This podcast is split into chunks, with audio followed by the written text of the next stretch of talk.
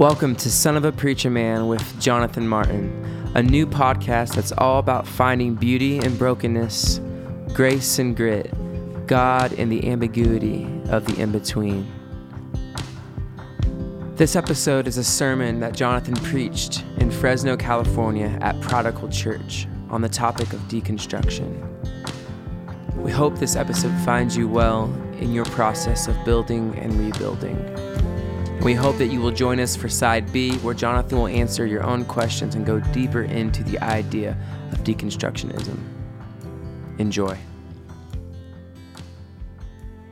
In the name of the Father, of the Son, of the Holy Spirit. And everybody said, Amen. So, if it's all right with you, I'll just kind of dive right into the deep end and we'll get to know each other more as we go. The text I want to share with you is a story that I, uh, I dearly love. It's a story of these two disciples on the road to Emmaus. I guess around Easter of last year, um, I felt like, to the best that I can discern these things, I really felt like God dealt with me around this text. And it's shifted my perspective on some things. It shifted my perspective on some of the things that we're seeing happen in culture right now, some of the things I feel like are happening with the church and just, I don't know, just felt like this is the right thing to share with you. I'm actually using my phone for scripture, which somehow, I, you understand, my, I always refer to myself as a hillbilly Pentecostal. I grew up in like sweat and sawdust kind of tent revivals, is where I come from. And I just need to say that somehow when I read scripture from my phone, which I don't do normally when I'm preaching, it feels uniquely not anointed in some way. So I hope that, I hope I'm not hindering the spirit by using my electronic device. But um, I don't think that's actually a thing. Uh, Luke 24, beginning with verse 13, if you want to follow with me. Now, on that same day, two of them were going to a village called Emmaus, about seven miles from Jerusalem, and talking with each other about all these things that had happened. While they were talking and discussing, Jesus himself came near and went with them, but their eyes were kept from recognizing him. We'll stop right there for right now. So, the thing that I felt the Lord gave me a few months ago that I'd never seen in this text before, as many times as I've read it, as much as I've loved it, these two disciples are walking on the road to Emmaus. But what had always escaped me before is that they're walking away from Jerusalem. Now, you have to keep in mind that these disciples, like all the earliest followers of Jesus, do not yet understand themselves to be part of a new religion. They understand themselves to be part of a renewal movement within Judaism that recognizes Jesus as Messiah. And they had placed all of their hopes and dreams on that reality that Jesus is the Messiah, that Jesus would be the one to redeem Israel. That, that is why they had upended their entire lives. That's why they, uh, these fishermen, put down their nets and left homes and livelihoods to follow this Jesus for three years. He's been everything to them. And now, Jerusalem, which is the holy city for all Jewish people, it's where the temple is. And it's therefore the place all of their lives, not just spiritually, but culturally, everything about who they are and what they are as a people is oriented around the temple and is oriented around Jerusalem as the holy city. Jerusalem is the sacred site. Jerusalem is the consecrated place. But now, Jerusalem, which has been the holy place, which has been the sacred city, which has been the temple around which they've oriented their entire lives, is now the same place where they've seen Jesus of Nazareth tortured and killed. So that ground that once was consecrated has now been desecrated. This place that once was the source of such great consolation is now a place only identified with desolation. Some of us know uniquely what this is like. People who um, grew up in the context of a church community and had a really difficult, bruising experience. People that I know in my life who had a space that they thought was safe and sacred and ended up being physically abused in some way, maybe emotionally abused, um, maybe have felt betrayed in that kind of space. Some of us have had that kind of experience in a context that's not religious at all. Um, you, you know what it's like to have a, a home that was once a safe space, but then all of a sudden the world's been turned upside down and the relationship is falling apart and everything looks and feels different. It's interesting how a place that at one time felt like home and at one time felt like the realization of some kind of a dream can turn into a nightmare in such a short period of time. But when they see Jesus of Nazareth killed in the holy city, does it feel holy anymore? Does it feel sacred? The sacred space is not a safe space for them anymore. So, my read of this text is that as these two disciples are walking to Emmaus, the walk away from Jerusalem is significant because, in their minds, I believe, since they think we've wasted these last three years, the very fact that Jesus could be killed shows he, he was not the Messiah. All of this has been in vain. I am convinced that they think they're walking away from God. They think they're walking away from their faith. And here's where this text gets really exciting to me. In a way, they are. In a way, they really are. In a way, they are walking away from the faith that they once knew. In a way, they'll never go back. There are some experiences of death. There are some experiences of darkness. There are some experiences of crucifixion that mark you so profoundly. They will never go back to Jerusalem in the same, they will go back, but not in the same way that they did before. Home's not going to be home in the same way after what they've experienced. In a way, they really are walking away from the faith and from the God they knew or that they thought they knew. But here's what's so wild about this, and let's, uh, let's go back to the text here for just a moment. So, they're, they're, they're walking down this road together. Verse 14 says, they're talking with each other about the things that had happened. And part of what I love about this is that keep in mind that what that means here, as this will become more clear as I read a little bit later, actually, but they're, they're just talking about their despair. They're just talking about their disappointment and their disillusionment. They're just talking about how awful this is, what they've seen. What are we going to do now? They're not attempting to have a spiritual conversation. Their hearts are not inclined towards God. Everything is in despair. And yet, while they're having this conversation where they're vulnerably sharing their pain, verse 15 says, while they were talking and discussing, Jesus himself came near and went with them, but their eyes were kept from recognizing him. Now, y'all got to let me preach about just that for, for just a minute. I am convinced that vulnerability draws the presence of God. I mean, I know God is always with us, but I'm talking about like the, the manifest presence of God, the sense of God's presence. I believe that vulnerability does that, like draws the presence of God like a moth does flame. You don't have to be trying to be spiritual. You don't have to be looking for Jesus. When people get vulnerable enough, when people get unguarded enough, when your heart is exposed, when your soul is exposed with another human being, and there's an honest sharing of pain, you're inviting the presence of God whether you mean to or not. You're cracking a door open for the Holy Spirit with or without your explicit consent. This is why I think vulnerability is so important. I know vulnerability is kind of a buzzword now, so I wish I had something else. Authenticity, fill it in. I, but I don't, for me, this is more than a buzzword because what I find is that, you know, man, I'm really convinced. A lot of people land in bars and spending a lot of time in bars looking for an experience that they weren't quite able to get in church. they wanted a safe place where they could be vulnerable, they wanted a place where they could be open. But when, once again, sacred spaces are not safe places, and that's not space to be vulnerable, well, sometimes you want to go where everybody knows your name and they're always glad you came. Nobody under my age has any idea what I'm referencing right now. You know, you can talk honestly about your troubles to a bartender, but sometimes, a lot of times people come to church everything's so buttoned up and so polished. What I it's what I love so much about even the fact that the name of your church is Prodigal Church. How wonderful is that?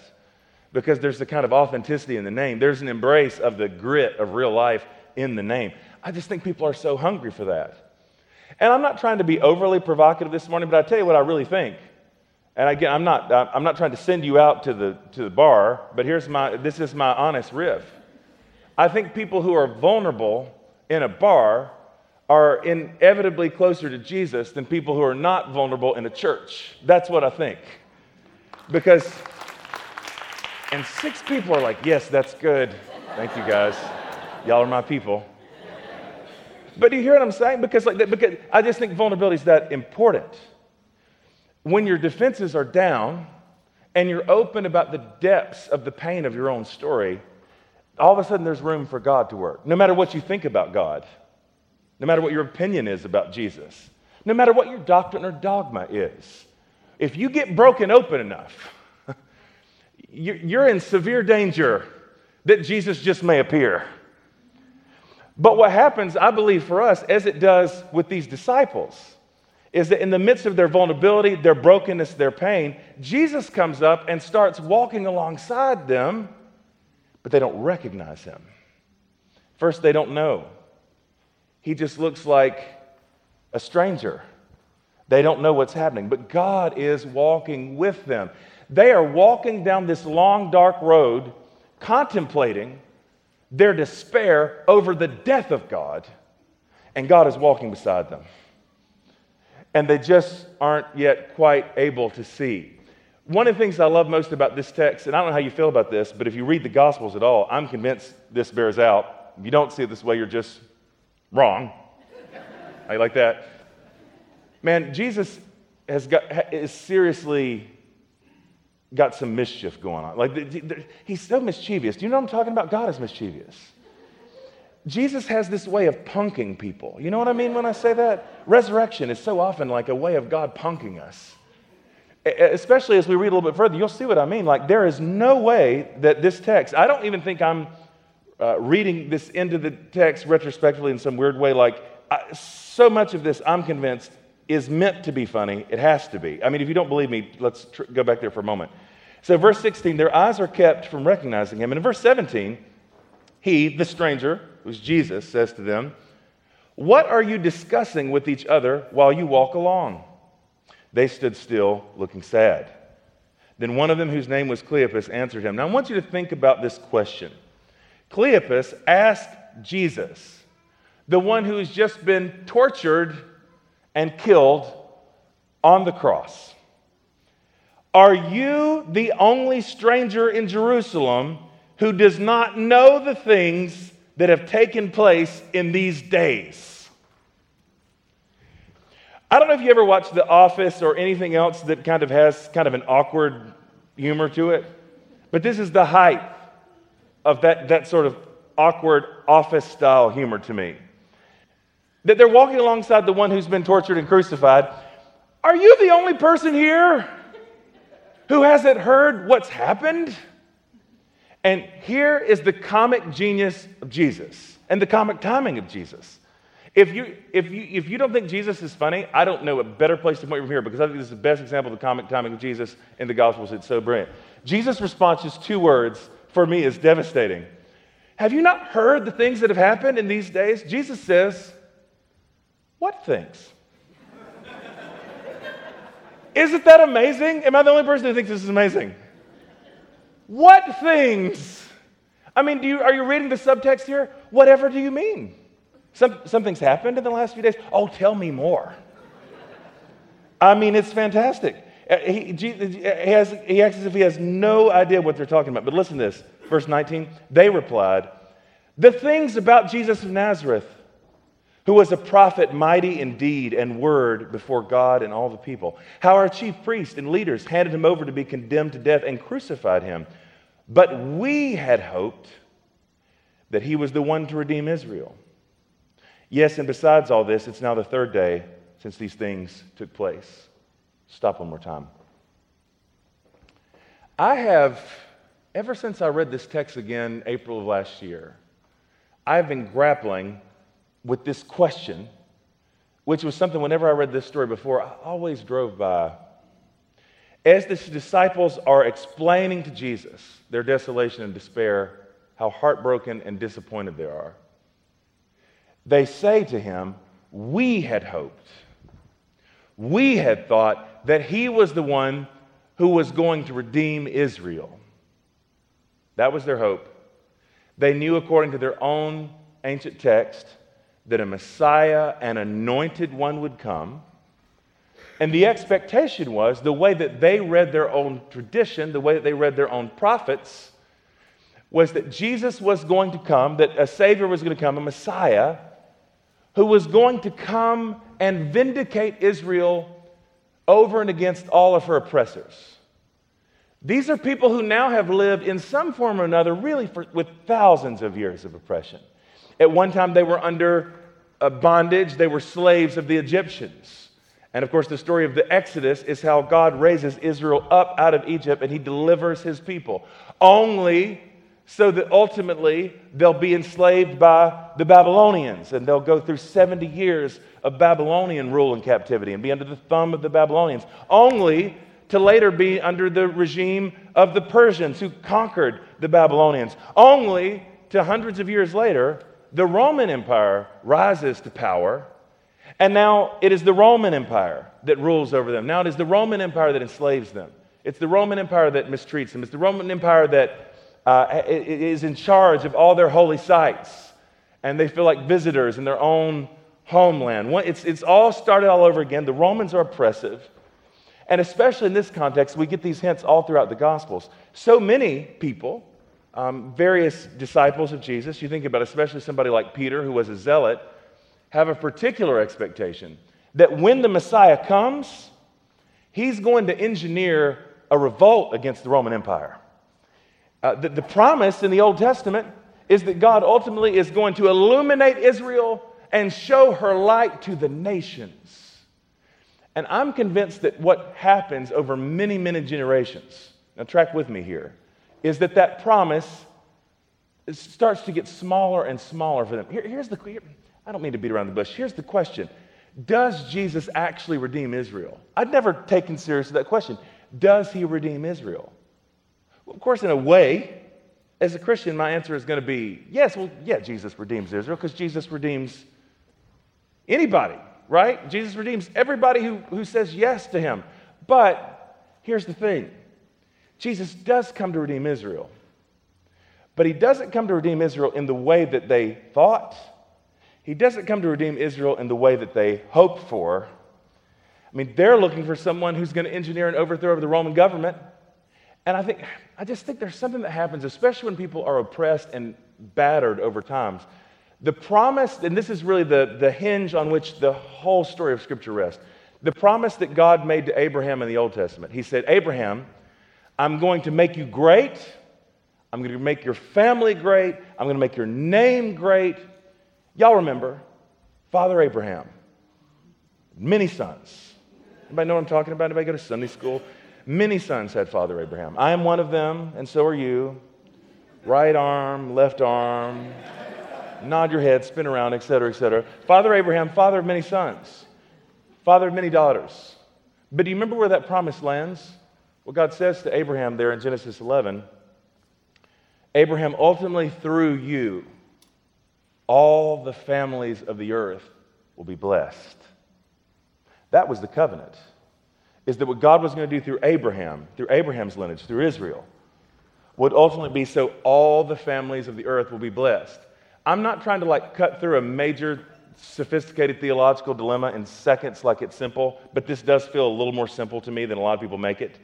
I know a lot of people think that God chooses some people before time and some people are going up and some people are going down and God loves some and uh, damns others, uh, you know, like from, from before time, like we're pieces on a chessboard. Some people God likes and he's going after, and some people that he's not. It, it totally misreads what, going all the way back to the Old Testament, what election, what God calling people is about. God elects Abraham, he chooses Abraham for the sake of the whole world. God chooses one man and one family for the sake of all families. Anything good that God ever did for Israel ultimately was for the sake of the world. It wasn't that Israel was his chosen pet. I'm going to, give you, lavish you with all the attention, but I hate everybody else. Forget them. That's never the idea. The, uh, the movement of the story was always going to be that through Israel, all the families of the earth will be blessed. I'm, sometimes I say things and sound like Yoda, and I don't mean to. But the way I, my friend Chris Green puts it sometimes, God chooses the elect for the sake of the non elect. So, the people that God especially chooses or calls, it's not about salvation. Some are saved and some are not. Election's about a calling to be a light so that others might be drawn. That's where the story was always going. But, this, I hope this is going to make some sense to somebody. By the time they've lived under these hundreds of years of oppression, I'm convinced that no longer are they capable of holding this giant faith that says the covenant that God made to us as a people is so big and so vast that through us, all the families of the earth are going to be blessed. I'm convinced that hope has gotten small and narrow and tribalistic. That the best that we can hope for is that God will vindicate us against our enemies. God will show us to be right and the Romans to be wrong, and we'll be vindicated. That's what their hope has been reduced down to. And so here's what I want to contend, and I don't know how you're going to feel about this. But this is what I, have come to really believe. I'm convinced that people often hit a faith crisis in their life, in their life in some way, or in their lives. They come to this moment where they feel like things are unraveling. They come to this moment where what was once a simple cookie cutter childlike faith, where everything was easy and neat and clean, utterly unravels. And when that happens, it feels like you're going to die, because in a way you are.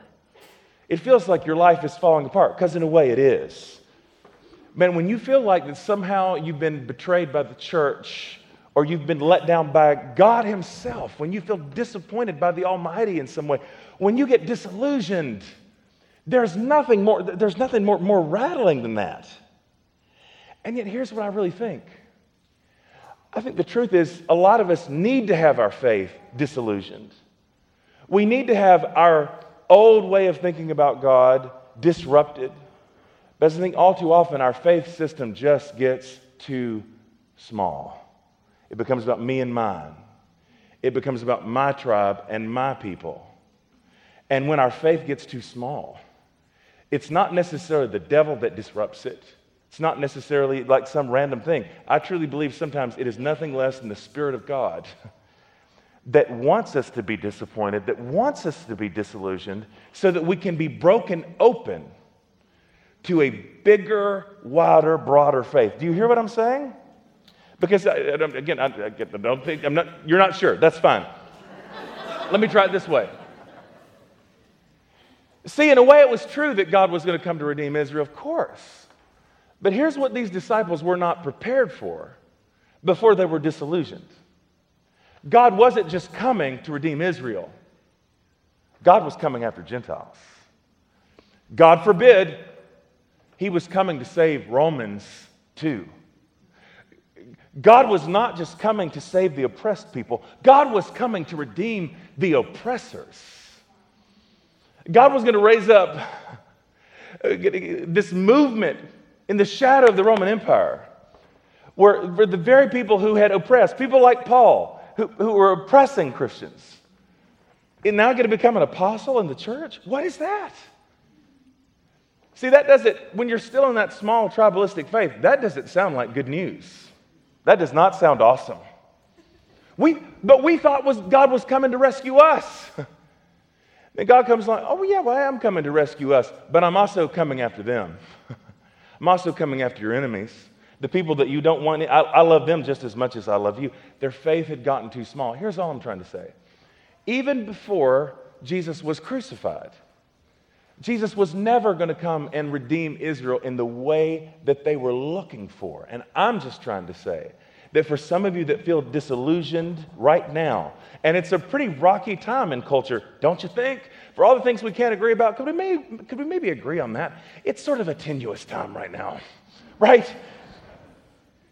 But see, that's, that's the thing that brings me such hope is that I know that it's exactly in those times of disillusionment and despair and discouragement when old systems are broken. Ecclesiastical systems are broken, religious systems are broken, political systems are broken. All, these, all this machinery that's kind of held us up and undergirded us, all that stuff seems to like be wobbling in some way.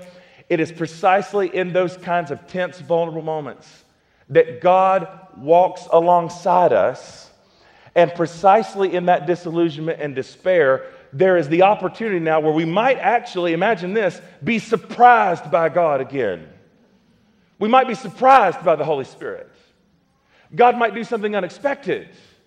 God might do something we weren't looking for. I don't know if anybody's feeling this right now. And I have lost complete track of time, I just realized. Let's see, we started at 10. Okay, I think I'm still okay. Let me read just a little bit further, though, because I could talk about that part all day. You know, so they're saying, we thought he was the one who was going to redeem Israel, all our hopes and dreams. Verse 22 But moreover, now some women of our group astounded us. They were at the tomb early this morning, and when they did not find his body there, they came back and told us that they had indeed seen a vision of angels who said that he was alive. Some of those who were with us went to the tomb and found it just as the woman had said, but they did not see him. Then he said to them, Oh, how foolish you are, and how slow of heart to believe all that the prophets have declared. Was it not necessary that the Messiah should suffer these things and enter into his glory? Then, beginning with Moses and all the prophets, he interpreted them the things about himself and all the scriptures. I'd love to talk about that, but I'm going to drive by for right now because just for time's sake. Let's go a little bit further.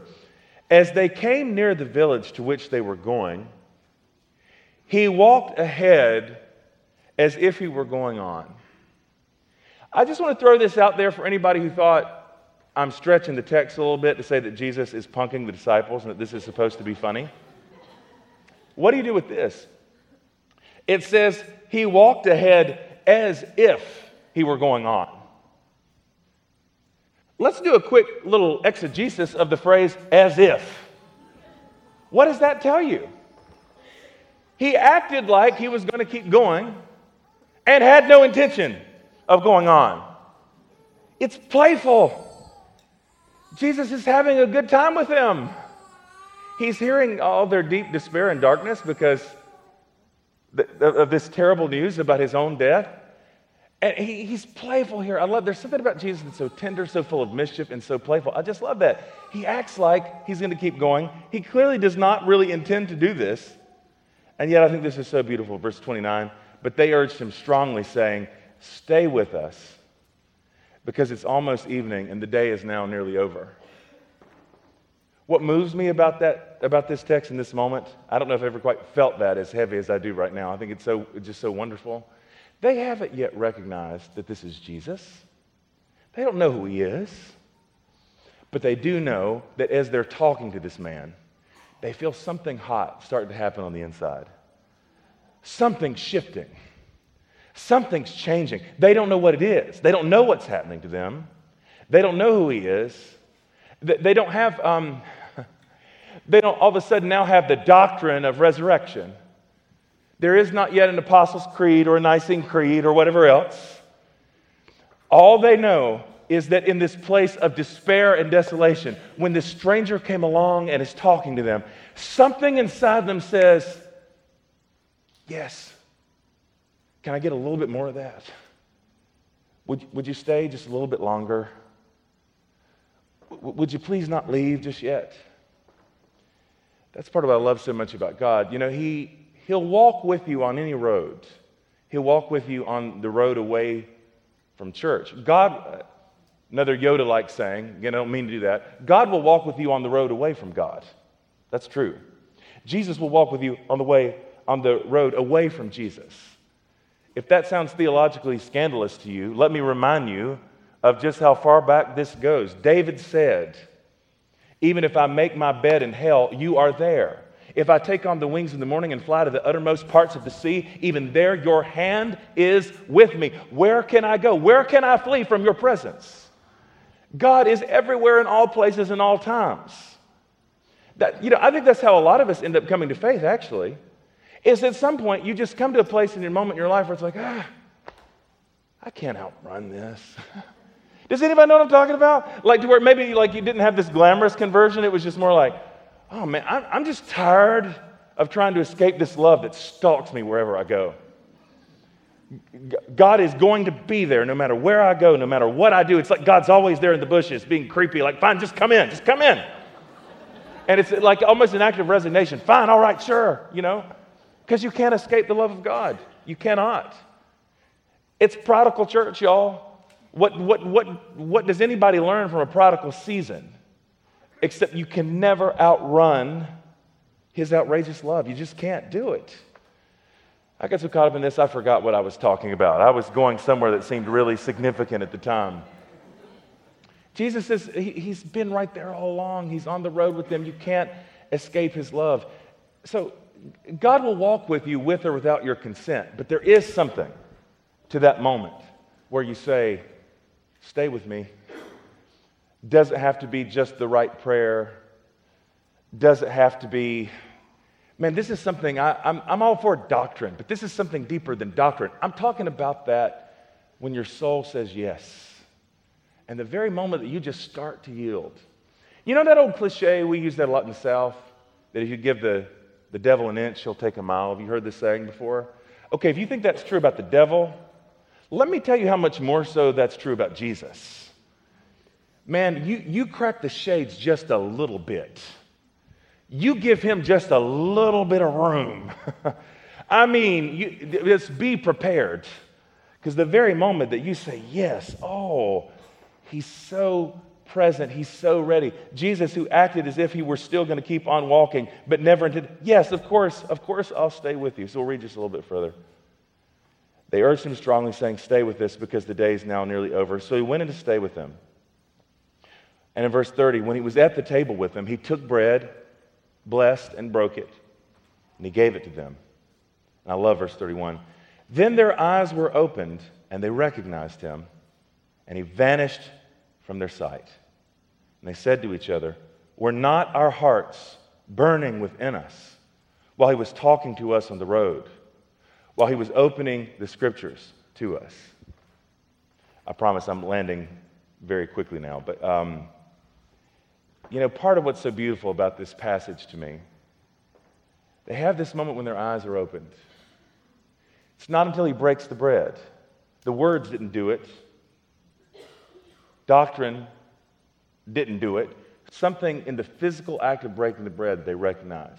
And I could do a whole sermon, that'll be an, but that'll be for another time y'all will have me back. Here, I'm inviting myself back right now. Pastor, please. No.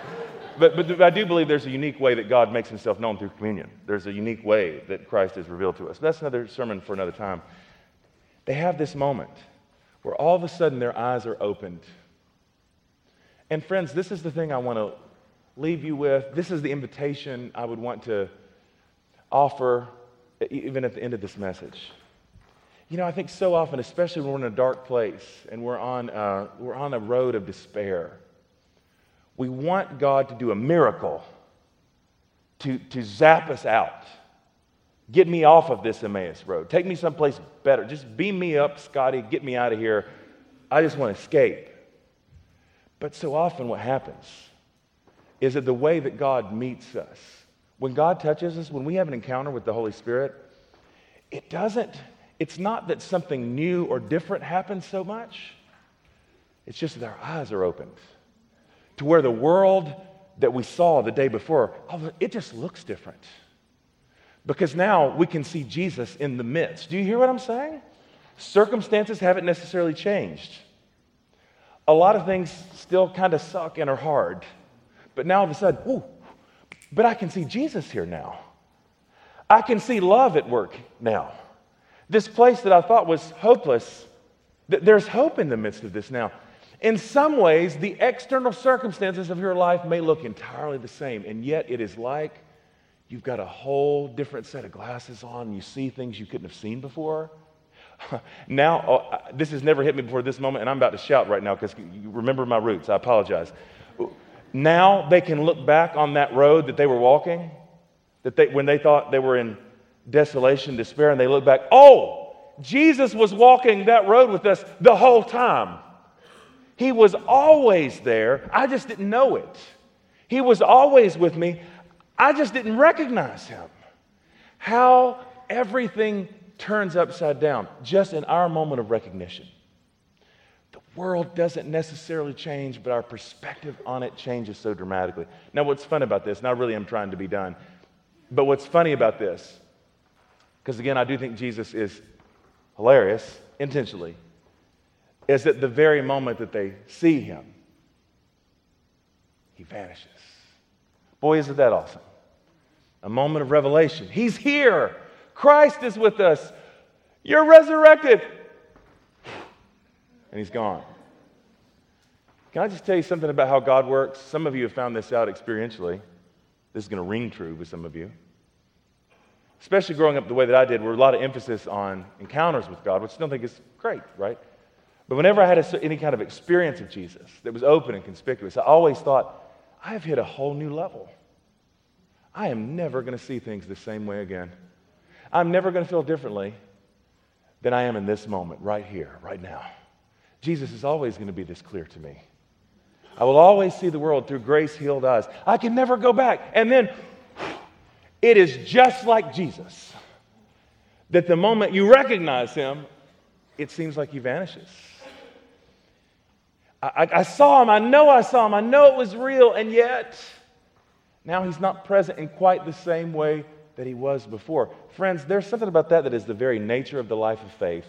We have moments of clarity. We have moments of revelation. We have moments where the veil is thin between us and the mystery. And when that happens, praise God, it's awesome. Thank you, Jesus. That is very rock and roll, but it doesn't stay like that forever. Does it stay like that for anybody? Does it matter how much you pray? And I hope you do pray. I hope you have good spiritual disciplines, but I'm telling you, uh, actually, the experience works opposite. Sometimes people, the closer they get to God, sometimes they can go longer and longer stretches and not conspicuously feel His presence. But it doesn't make the experience less real. In fact, that's what I love, and I am really done on this. In that moment when He vanishes, they say, My, didn't our hearts burn within us? Oh, While you open up the scriptures. Maybe he's not always that tangible. Maybe it doesn't always feel like you can reach out and touch him, but you're left with this burning heart.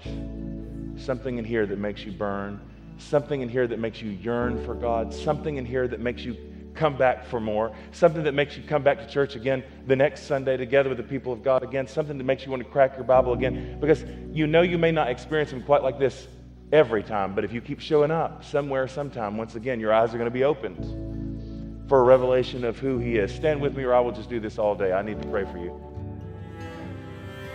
I hope you enjoy today's podcast. Like an LP, each episode is divided into side A and side B. Side A could be a sermon, a conversation with a guest, but will always introduce some idea. Side B will always be a creative exploration of that idea through music, question answering with listeners, or quirky rabbit trails off of side A for people who want the deep cuts, not just the singles. No matter who you are or where you come from, we hope this podcast will be a resource in helping you come to know the love that calls you by your true name. For more, go to jonathanmartinwords.com and sign up for our email list. Have a good day.